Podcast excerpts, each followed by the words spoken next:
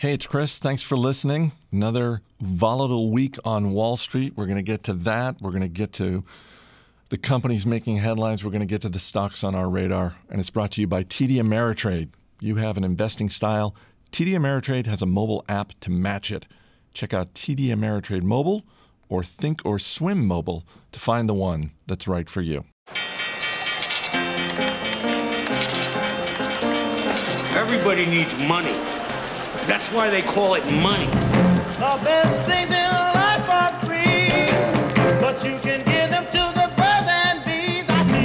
From Fool Global Headquarters, this is Motley Fool Money. It's the Motley Fool Money Radio Show. I'm Chris Hill. Joining me in studio this week, senior analyst Jason Moser, Andy Cross, and Ron Gross. Good to see you as always, gentlemen. Hey, hey. Hey, Chris. We've got the latest headlines from Wall Street. We've got a few stocks on our radar, but we will begin once again with the market in general. The Nasdaq and S&P 500 were basically flat heading into Friday.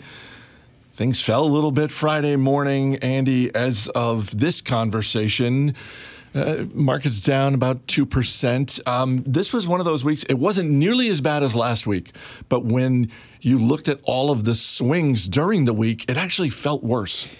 And the reason it feels worse, Chris, as we've talked about, is from a behavioral side. We know we, as investors and people in general, we we feel our losses twice as much as we feel our gains. So those days when the Dow is down 1,000 points and then it snaps back 1,000 points the next day, those days when it's down just feels much worse to us. We saw the Fed jump into the markets and cut rates by 50 basis points on Tuesday. Um, the markets actually got spooked by that and they just thought that, hey, maybe the Fed knows some things that we don't know. And then, of course, they rebounded on Wednesday, partly because of the election from Super Tuesday and the results we saw there. So we're seeing this rocky environment that we just have not experienced before. And furthermore, as we know, because of the uncertainty around the coronavirus and just the news flow that is coming out, both how it's impacting our investor human psychology, investor psychology, and then just as citizens and how we take care of ourselves and what will happen with this, and just the length of it and the uncertainty behind that is just driving this market volatility. Yeah, I think the volatility creates the perception of weakness, but that isn't always the case. I'll, I'll, use myself as an example. I bought a stock on Friday, same stock I bought last week. I was thinking I was averaging down and getting a better price. When I looked at the actual data, I actually bought the stock higher than yeah. I did last week. And that's because I mistakenly thought we had a really weak um, last four days, and, and that's just incorrect. Yeah, I mean, it, it, it, this has all happened very quickly. I mean, we did just witness the fastest correction in the history of, of the markets. I mean, that's, that's worth keeping in mind. And I, I think to that point, too, it, it, it, can always go lower, right? I mean, that, that was record setting, and it's understandable why. I think a lot of it is based on the fact that we just don't know. I mean, we, we continue to talk about all of this stuff, and really, at the end of the day, there's just so much that we don't know. That creates a lot of uncertainty. And, and we're going to find out over the course of the next quarter uh, to two quarters exactly the economic impact here. So we've, we've talked about how there could be a potential recession that comes from this. And that's regardless of whatever monetary policy, whatever stimulus. I mean, you can only do so much. People are still going to be afraid to go out and do things. And this is a consumer economy for the most part. So I, I, I just, I think it's worth keeping in mind that it, it, certainly could get worse before it gets better. So it seems like there are a lot of opportunities on these dips out there. Take it slow because there there likely will be more opportunities coming up. Yeah, in, in the first few minutes here, we've actually talked more about stocks than we have about companies. And as fools, we tend to um, say, let's talk about companies more than we talk about stocks. And and we, if we remove the volatility and we remove the up and downs of, of, of big moves in the stock market and we look to what's actually happening with companies, it's interesting to see. Obviously, different industries are affected more than others. And we don't know the severity or the length of time that these um, companies will be impacted. But I think it does slow us down just a bit, and it even takes um, kind of the, the temperature down a little bit if we just think about our companies and whether they're strong companies run by great leaders. Let's not forget, in a normal environment, we would probably be talking about the jobs report today that came out very strong in the U.S. with 273,000 jobs added, way above the estimates. Now, of course, that was before a lot of the coronavirus. So we are at least coming into this on a very strong note from the U.S. economy. Uh, but of course, as Jason was saying, uh, it's just going to be the uncertainty with like how long this will last and what will be the economic impact, and obviously which businesses are most impacted by that. Well, let's close with this because, uh, to Ron's point, um, we like to focus on businesses, um, and a lot of businesses uh, are much cheaper today than they were, say, a month ago. And yet, I think it's also fair to say that there are some businesses out there, even though their stock is a lot cheaper, maybe it's still one to avoid. So, Ron, I'll start with you. Fill in the blank here. I know blank looks really cheap right now, but I wouldn't buy it. At the risk of, of, of stating the obvious, I'm, I'm going to go go to travel, and that's airlines, hotels, but really specifically cruise lines and cruises. Um, I'm not there yet. I think this is going to get worse, significantly worse, before it gets better. Um, over folks like Royal Caribbean, Norwegian, and Carnival, and all those. Although those stocks are trading at six or seven times forward earnings, um, I'm just not ready to, to put my money there yet. Jason? Yeah, I, I feel like restaurants. I I mean, I don't own a whole heck of a lot of restaurants, but I, I do feel like restaurants for now. I think there's going to be an opportunity to buy them. I don't think that time is now. Uh, I, I I do think we're going to see a lot of depressed numbers coming out from restaurants in the coming weeks and months, along with a lot of um, uncertainty as to when they feel like that traffic is going to come back. And we talk about this a lot with restaurants is that you, you can't really get that traffic back. Those are lost sales that just you're not going to get them back. Uh, when you look over the last month, Darden down 20%, Bloomin' Brands down 20%, Brinker International down 28%. Heck, even Chipotle's down 15%. So I, I, I do think the casual dining space in particular is going to feel a pinch here, and I think it's going to be something where we see it's going to be a long sort of protracted. Uh, story to tell there. Uh, there will be a time to get into them. I just don't think it's now. Chris, I, I think uh, the retail environment, which has just been um, outside of Amazon, Walmart, and maybe Costco, uh, just st- looking at the stocks of Nordstrom, Kohl's, Macy's, Gaps, all down more than 20%. The stocks sell at uh, price to earnings multiples of um, less than nine times in general. Um, I just think that environment, they've already been struggling so much. And if you're trying to catch a falling knife there, I just don't think that's the time to go shopping and shopping in that retail environment. Speaking of Costco, let's get to some corporate headlines this week. Costco's second quarter profits and revenue came in higher than expected. This is a good report, Ron. Um, anecdotally, you see the stories about people here in the U.S. buying in bulk because of the coronavirus. Uh, that seems like it would bode well for a business like Costco. Yeah, and they did note that February sales benefited from an uptick in consumer demand from coronavirus, um, possibly to the tune of about three percent on a comp sales basis. So that certainly is helping. But even even x that, this is a very strong report with comp sales up eight point nine percent um, in the U.S. and overseas. E-commerce up twenty eight percent. Now they got some help there because Thanksgiving occurred uh, one week later. Um, so there was a little bit of a benefit there, but regardless, it was a very strong quarter. Traffic increased 5.9% worldwide, 6.1 in the U.S. Transaction size was up almost 3%. Membership fee income, all important for Costco, up 6%. And equally important, renewal rates. US and Canada renewal rates almost 91% on the membership side, worldwide at about 88%. Margins um, down a, a bit, um, some, some lower margin products coming through on uh, due to promotional items being sold on Black Friday, Cyber Monday, but still you had earnings per share up at about 5%. A very strong report. Hasn't it been a bunch of years since Costco raised that membership fee? I'm not looking to raise everybody's prices, but it seems like they've been very measured in the timing of the raise, the amount that they raise. It wouldn't surprise me at all if they could pull that lever again in 2020. Yeah, I'm drawing a blank as to maybe, it's maybe been a couple years. Yeah, I think may- maybe they do it much more on the business side with the business clients. Then maybe more pricing, increasing the pricing there. But I I think I think we're a little bit due. You might be right within within a year or two, um, and that certainly is a lever that they're going to continue to be able to pull. You know, every few years or so. Um, we talk about the stock. Stock's trading 35 times. I've, I've been saying for a while. It's just it's just not cheap here, especially when you can buy Walmart at 22 or Target at 15. But it's an exceptionally well-run company. Okta, the cloud based software company, closed out the fiscal year on a solid note. Okta's fourth quarter revenue came in higher than expected. Uh, Not profitable yet, Andy, but that loss is getting smaller. Well, I think that is some of the concern, Chris, with investors. And the stock was a little bit rocky after the announcement came out. Uh, it was a very nice quarter from the sales side. Uh, from the revenues, were up 45%. The subscription sales were up um, a little bit higher than that, up more than 46%. So that's good to see. Um, their billings, when they look forward for the year, up more than 50%. They added 100, more than 140 customers with a contract value of more than 100,000. Uh, that's important because those large clients are very profitable and high margin for them. Um, half of those new clients that they they are added um, were from totally new customers, not from existing customers. So so continuing to see growth on the customer side. The challenge is the profit side. So the guidance on the profit side was a little bit weaker than I think maybe people were expecting, uh, but the revenue growth still very exceptional, and it's just a really well run business by two co-founders that um, are really continuing to get it done. Fourth quarter revenue for Zoom Video grew 78%.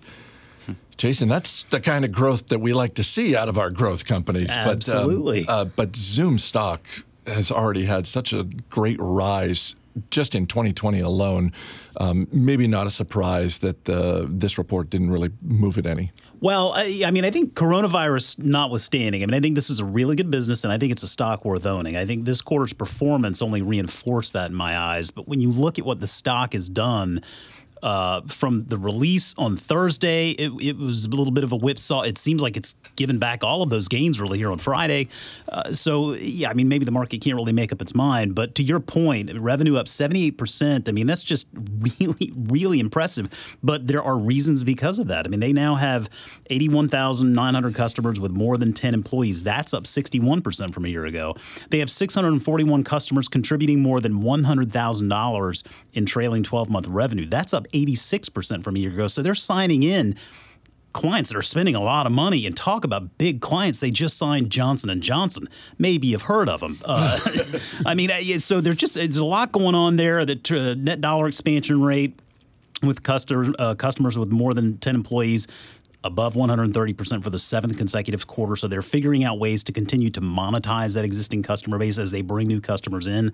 Uh, strong guidance. They're closing in on $1 billion in revenue here in this coming year. And I suspect that's really only the start with all of the options and the opportunities that they could do with that platform, and, and clearly a leader in Eric Yuan, who's just dedicated to this business dedicated to the cause of making people's lives better, happier. I'm just just really in line with a lot of, of what we believe in here at the Motley Fool. So, uh, yeah, I think steady as she goes. This is one you want to continue to hold. Yeah, interesting. The stock's done very well because of the concern of the coronavirus and that more and more people will be working remotely. They said that in China they removed the 40 minute limit for the free meetings, so they expanded that to help to give people more access to Zoom technology there. So in China, they are doing the right things to help people in that um, country that's been hit by the coronavirus. And the Zoom Phone product, which is, I mean, that's that's something that really is still very new, but really starting to gain traction. So it just it goes to show you there are going to be a lot of different ways they can take this business, and, and really the video conferencing, I think, is just the first step of many.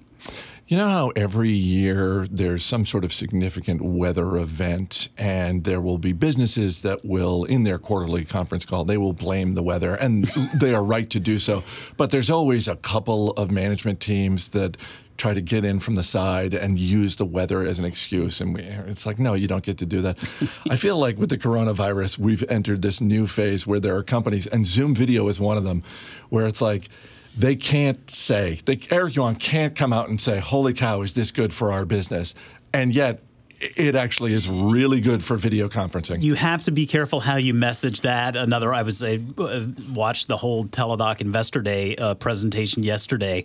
They got a number of questions regarding that. Management was very, you got to be very hesitant, diplomatic, very diplomatic. Very good word to use there. Uh, you, you do have to be very careful how you message those things. I think the way to go is you say, you know, because of the coronavirus, more companies than ever were introduced to our products. Now it's up to us to execute and make sure that those companies are delighted by our products. And I'm sorry I mentioned Teladoc Mac. I'll drop a dollar of the Teladoc, uh, Teladoc jar on the way out of here after, after we're done. Coming up, the surprising growth stock that is probably in your home right now. Stay right here. You're listening to Motley Fool Money.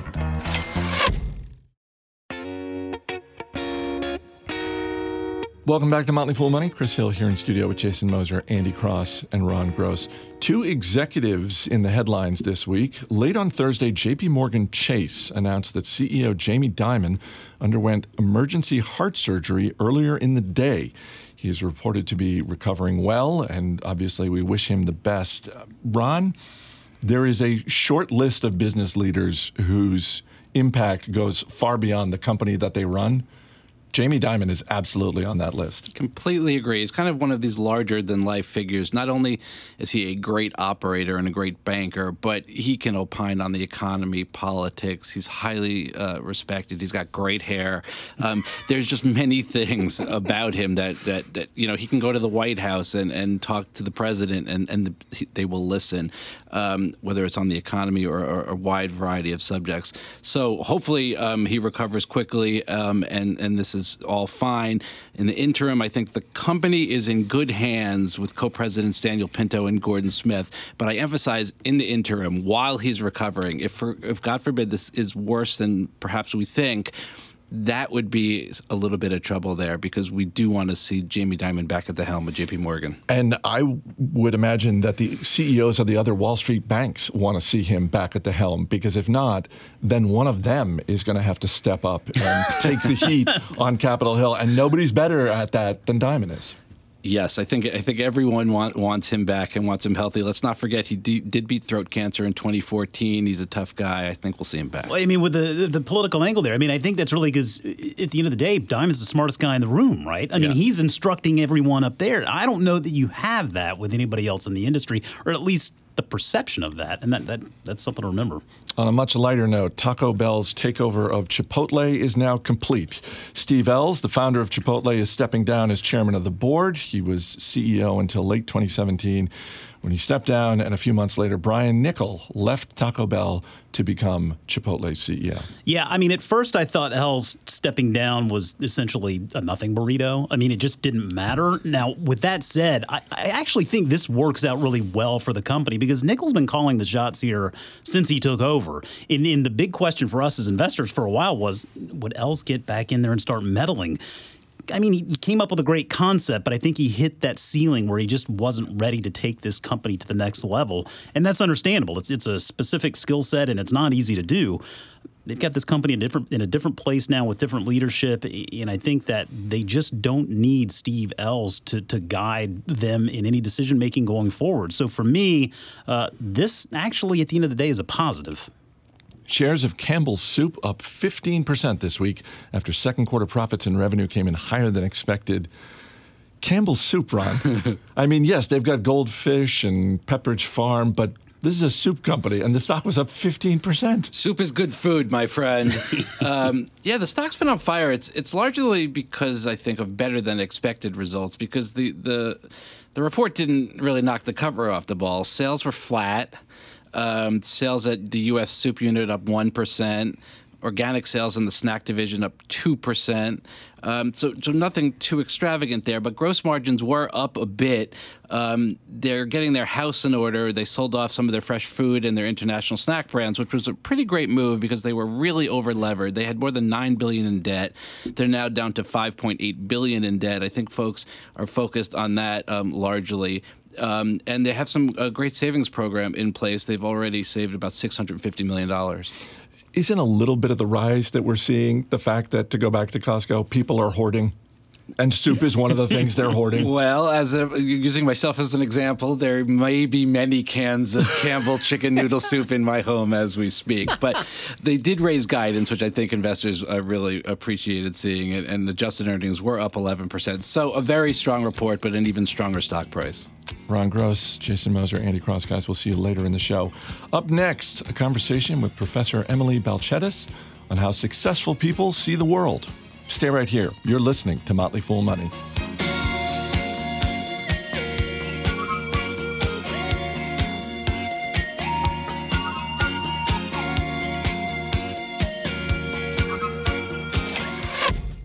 Hey, before we get to my conversation with Professor Balcetis, quick shout out to TD Ameritrade. Do you wish you had a second opinion before placing a trade? With a strategy gut check from TD Ameritrade's trade desk, you'll get a second set of eyes on your trade idea to help you make decisions with more confidence. Their team of experts are available to help you weigh the risks and potential rewards so you understand the ins and outs of your trade. To learn more about how they can help, contact the trade desk at tdameritrade.com slash trade desk. TD Ameritrade, where smart investors get smarter. Welcome back to Motley Fool Money. I'm Chris Hill. Emily Balcetis is a professor of psychology at New York University. She's just written her first book entitled Clearer, Closer, Better How Successful People See the World. I caught up with her last week and began our conversation by asking how, out of all the disciplines in psychology, she chose this as the topic that she wanted to tackle. I think what really got me was that I've been spending 20 years studying the science of motivation and uncovering those those obstacles that get in the way of uh, us meeting our goals, but also the surprising tactics that we have available to ourselves that we don't realize that can help us overcome those challenges. So that's the science that I've been studying for 20 years. And then the, that book, this book, at this point in my life was really because I needed to figure out for myself what would work for me and what wouldn't. I had just given birth to my first child. Life was crazy for for a reason that I talk about in the book. I decided this is the moment, and when my son was four months old, that I need to learn to play drums, um, which was a, a very um, uh, odd decision, I admit, from the outside. But there was just so much going on, on my own on my own plate that I wanted to apply the tactics that I'd been studying in the lab to myself and see what stuck.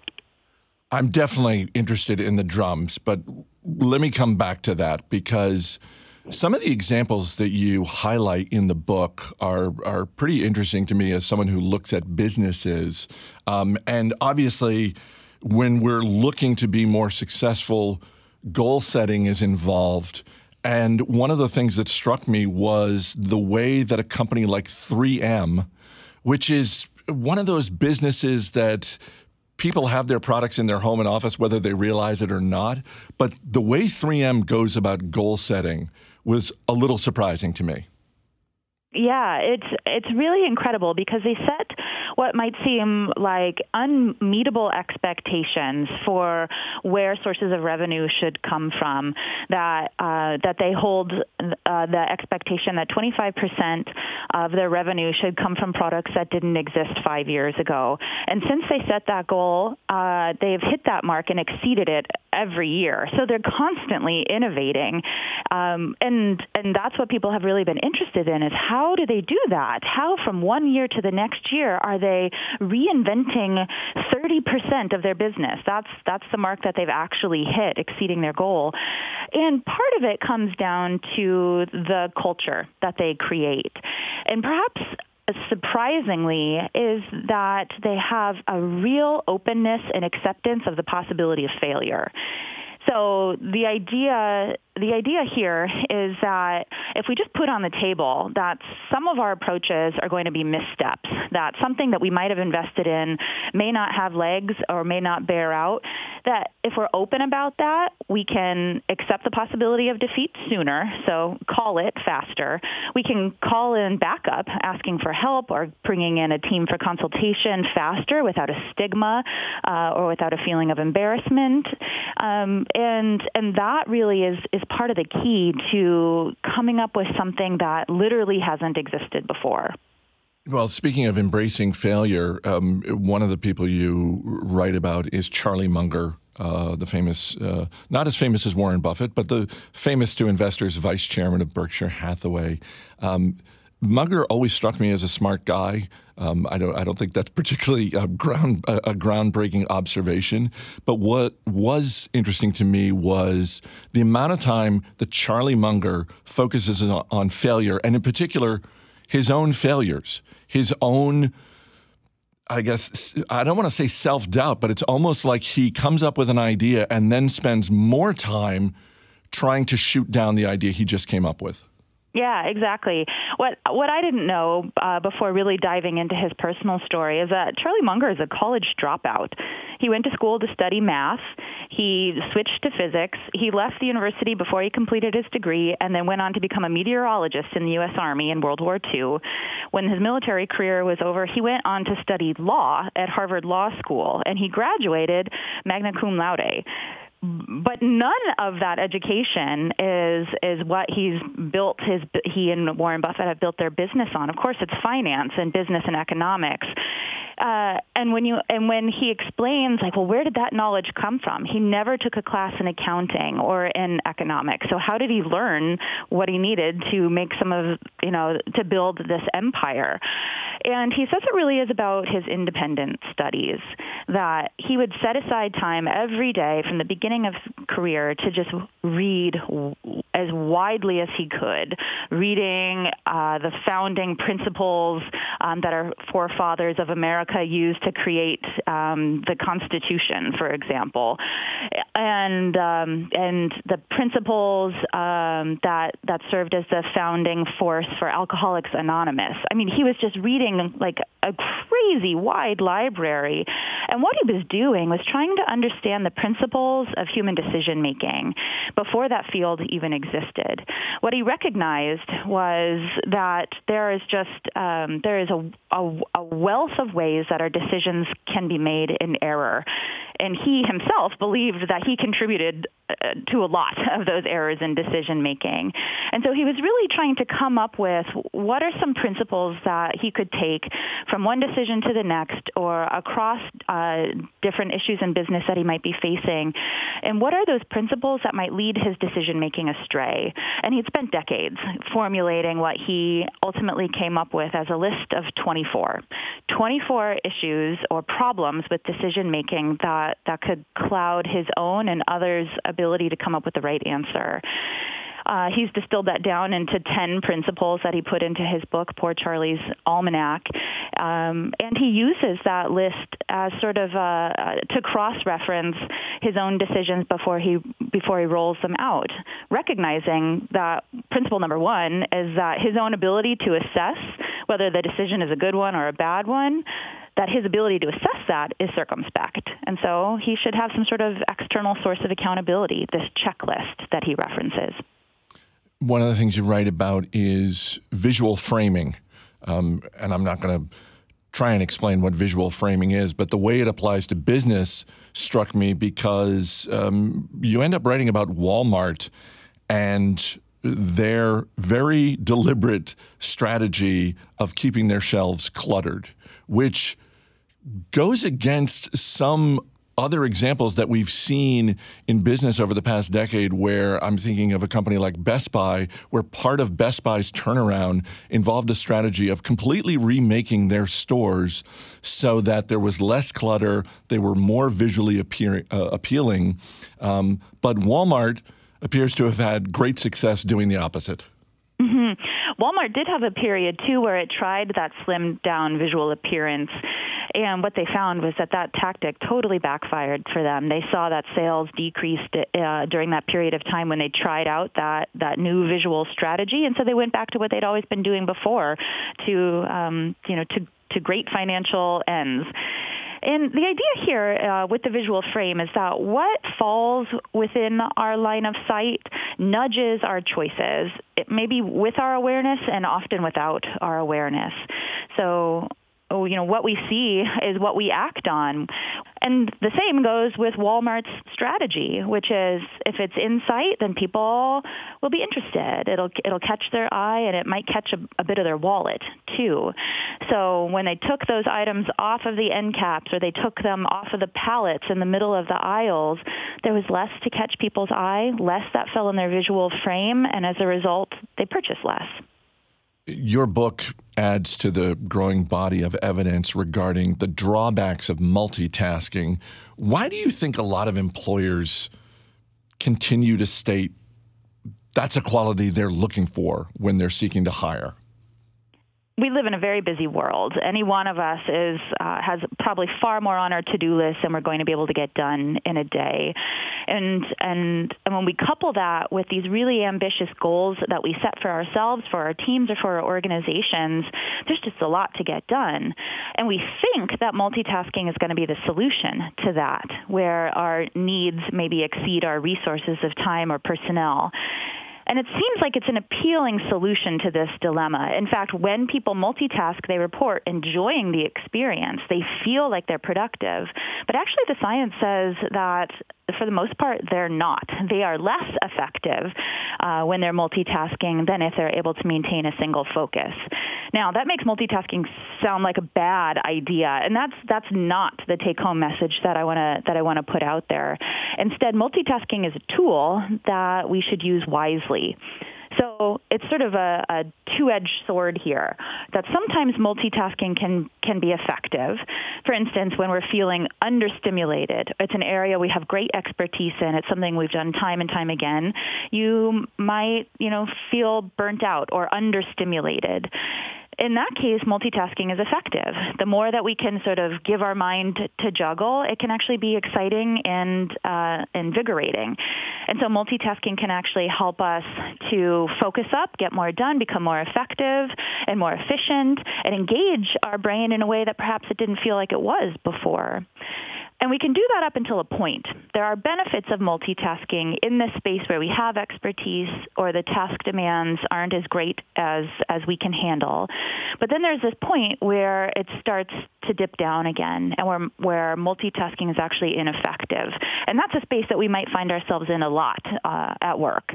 Um, so there was a really cool study done actually of emergency room doctors and they were looking at how effective are doctors as their caseload changes you know from uh, across the evening or across their shift. And what they found was that doctors of course do a really good job of handling their patients but they can do an even better job as the patient caseload grows from one to two to three there's downtime when you're working with any patient. You're waiting for a consultation from another doctor or you're waiting for lab results to come back in. And when their caseload increased, the doctors were actually more effective at, at figuring out uh, how to take advantage of that downtime it's not just emergency room doctors that have downtime, right? So this is an analogy that we can take to sort of any any space that we might be in where we're waiting for somebody to report back or waiting for new information to come in. What do we do with that downtime? And when we have a little bit more on our plate, we figure out ways to be creative about how to use that downtime. But as I was saying, uh, with, with the rest of us, these emergency room doctors had a tipping point. When their caseload got to about five or six patients, now that was just too much. That, uh, there wasn't a way to become more efficient with downtime. There just wasn't any more time. And so what they found, what, this, what these researchers found, was that around patient five or six, now each patient was waiting a lot longer than the ones than, than the ones that um, had been there when the caseload was smaller. The patients were also returning to the emergency room within 24 hours at a higher rate, indicating that the doctors perhaps were misdiagnosing or not prescribing a course of treatment that would be sufficient to remedy the symptoms, and so the patients had to return. And so those were clear markers of, of uh, declines in performance and efficiency. So multitasking helped them ramp up and do their job better until they reached that tipping point, and then and then there was a decline in multitasking wasn't effective. The tools that you write about in the book, how helpful were they when you were trying to learn how to play the drums? Well, I, what I like to, to say is that as a social psychologist, I have the science at my disposal. I know what the problems are. I know what some solutions are. But just like um, an MD doesn't protect a doctor from getting the sniffles, having that knowledge didn't protect me from making the same mistakes that I was investigating with the people who come through my lab. Last thing, and then I'll let you go. Uh, at the Motley Fool, we spend a lot of time focused on the importance of long term investings. Um, that is a little bit more challenging to do um, uh, on days when, say, for example, the Dow Jones average drops a thousand points. Um, what is the best way to help people focus on long term success? Mm-hmm the, I'm going to offer two pieces of advice, and they might sound contradictory. They're two of the tools that I talk about in the book. One is narrowed focus, and when should we really keep our eyes on the prize, um, and when what will that benefit? And then the second is a wide bracket, almost the opposite. When do we take in the big picture? So when we see blips like this, like this drop in the Dow Jones is a blip, it's going to it's going to remedy itself. This isn't going to last for months or for years. There is a tendency for us to overreact to those momentary blips. These blips will right themselves. But if we if we are just focused on what happened today and we react to that, then we might make a decision that we could regret in a in a week or a month from now uh, when when we see this um, this trend shift. So by narrowly focusing on today's market, uh, we we might make a mistake that we might make a mistake. We might make a choice that we regret. But but zooming out, looking at the bigger picture, looking at the trajectories of our investments over time, um, I think we'll find that what we've invested in has some staying power, and maybe we should just stick with it. Now, the other thing about the narrowed focus is that it can be helpful when we're talking about a goal that we have that might be in the far off future, say a year from now, two years from now. Sometimes people have a hard time uh, connecting today with that distant future. And what we can do is by instead of focusing on the market today, we can focus on what our goals are for a year from now or two years from now, and we can contract that space. What, who is going to benefit that uh, in in the future, who's going to benefit at that one year out mark or that two year out mark. And it can help us realize that the choices we make today will have consequences for that far off future by keeping our eyes on the prize. Emily, I know you're busy. I really appreciate your time and congrats on the book. Thank you so much. I appreciate the opportunity to have a conversation with you and your audience. The book is Clearer, Closer, Better How Successful People See the World. It's available everywhere you find books. Up next, if you're looking for stock ideas, we've got a few you might want to jot down. Stay right here. You're listening to Motley Fool Money.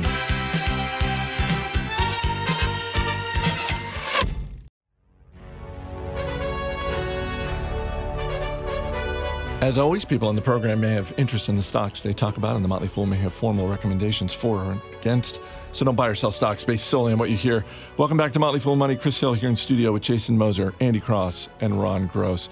Time to get to the stocks on our radar. Our man behind the glass, Dan Boyd's going to hit you with a question. So, Ron, you're up first. What are you looking at? I got 3M. MMM, coincidentally, is the ticker. Large diversified manufacturer, post it notes, scotch tape, but everything else from healthcare, industrial, and transportation as well. Currently yielding uh, just over 4%. In the news a lot lately because it manufactures the masks that are used to protect against coronavirus. But I caution investors that's not a reason to buy this stock. It's a very small part of this business. Uh, the company is a dividend aristocrat, has increased its dividend for 62 consecutive years. Stocks underperformed lately. They're undergoing a bit of a restructuring, uh, moving a little bit more into healthcare, making some acquisitions around that. But I think this is a very stable, nice dividend paying company. Dan, question about 3M? Of course, Chris. Uh, Ron, do you have a favorite 3M product? The yellow sticky note for sure is my go to. Jason Moser, what are you looking at? Well, sound the trumpets because I'm going with Churchill Downs this week. Ticker is CHDN, and everybody knows Churchill Downs probably is the Kentucky Derby company. Kentucky Derby starting, I think we get May 2nd this year, right? So it'll be interesting to see how this plays out with everything that's going on right now in, in the headlines with coronavirus. But the, the it, company is far more than just the Kentucky Derby. They operate cons, uh, casinos, other tracks, and gambling sites. Uh, they own Twin Spires, which is the largest online horse betting system in the U.S., gives you access to 203,000 races at 350 tracks, 365 days a year from 14 countries, Ron. A lot of numbers. And if that's not enough to convince you, they're also building out their Bet America platform, which is incorporating more sports betting. So as we see the regulations come down for that, there's a big opportunity there. Uh, shares are down 10% over the last month. I think there's a good possibility we'll see that uh, come down even more as as concerns play out in, in the headlines. Insiders own 13% of the company, and we just recommended it recently in our new Future of Entertainment service. Dan, question about Churchill Downs? Is there anything more eye rollingly tedious than somebody who's really into horse racing talking about horse racing? well, I'm not a horse racing aficionado, and I don't really know one in that line of work, so I'm going to just not say anything about eye rolling, Dan. I, I like all people and horses and just, you know, Andy Cross, what are you looking at? I'm looking at Luckin Coffee, which is uh, actually located in China, and it uh, has more than 4,000 locations. Very tech focused, very China focused. More than 10 billion dollar market cap, and the stock has peaked at about 50 this year. Now it's down to 37. Obviously, careers are the, uh, concerns on the coronavirus, but I think the opportunity could be very interesting for Luckin Coffee. LK is the symbol, Dan. Dan? Andy, what's your favorite type of coffee drink? You know, I like an Americano, just straight up coffee with maybe a little bit of sugar. What do you want to add to your watch list, Dan? Uh, surprising everybody, I'm adding 3M. Hey. I just love, love, love that scotch tape. All right. Andy Cross, Jason Moser, Ron Gross, thanks for being here. Thanks, Chris. That's going to do it for this week's show. Our engineer is Dan Boyd, our producer is Mac Greer. I'm Chris Hill. Thanks for listening. We'll see you next week.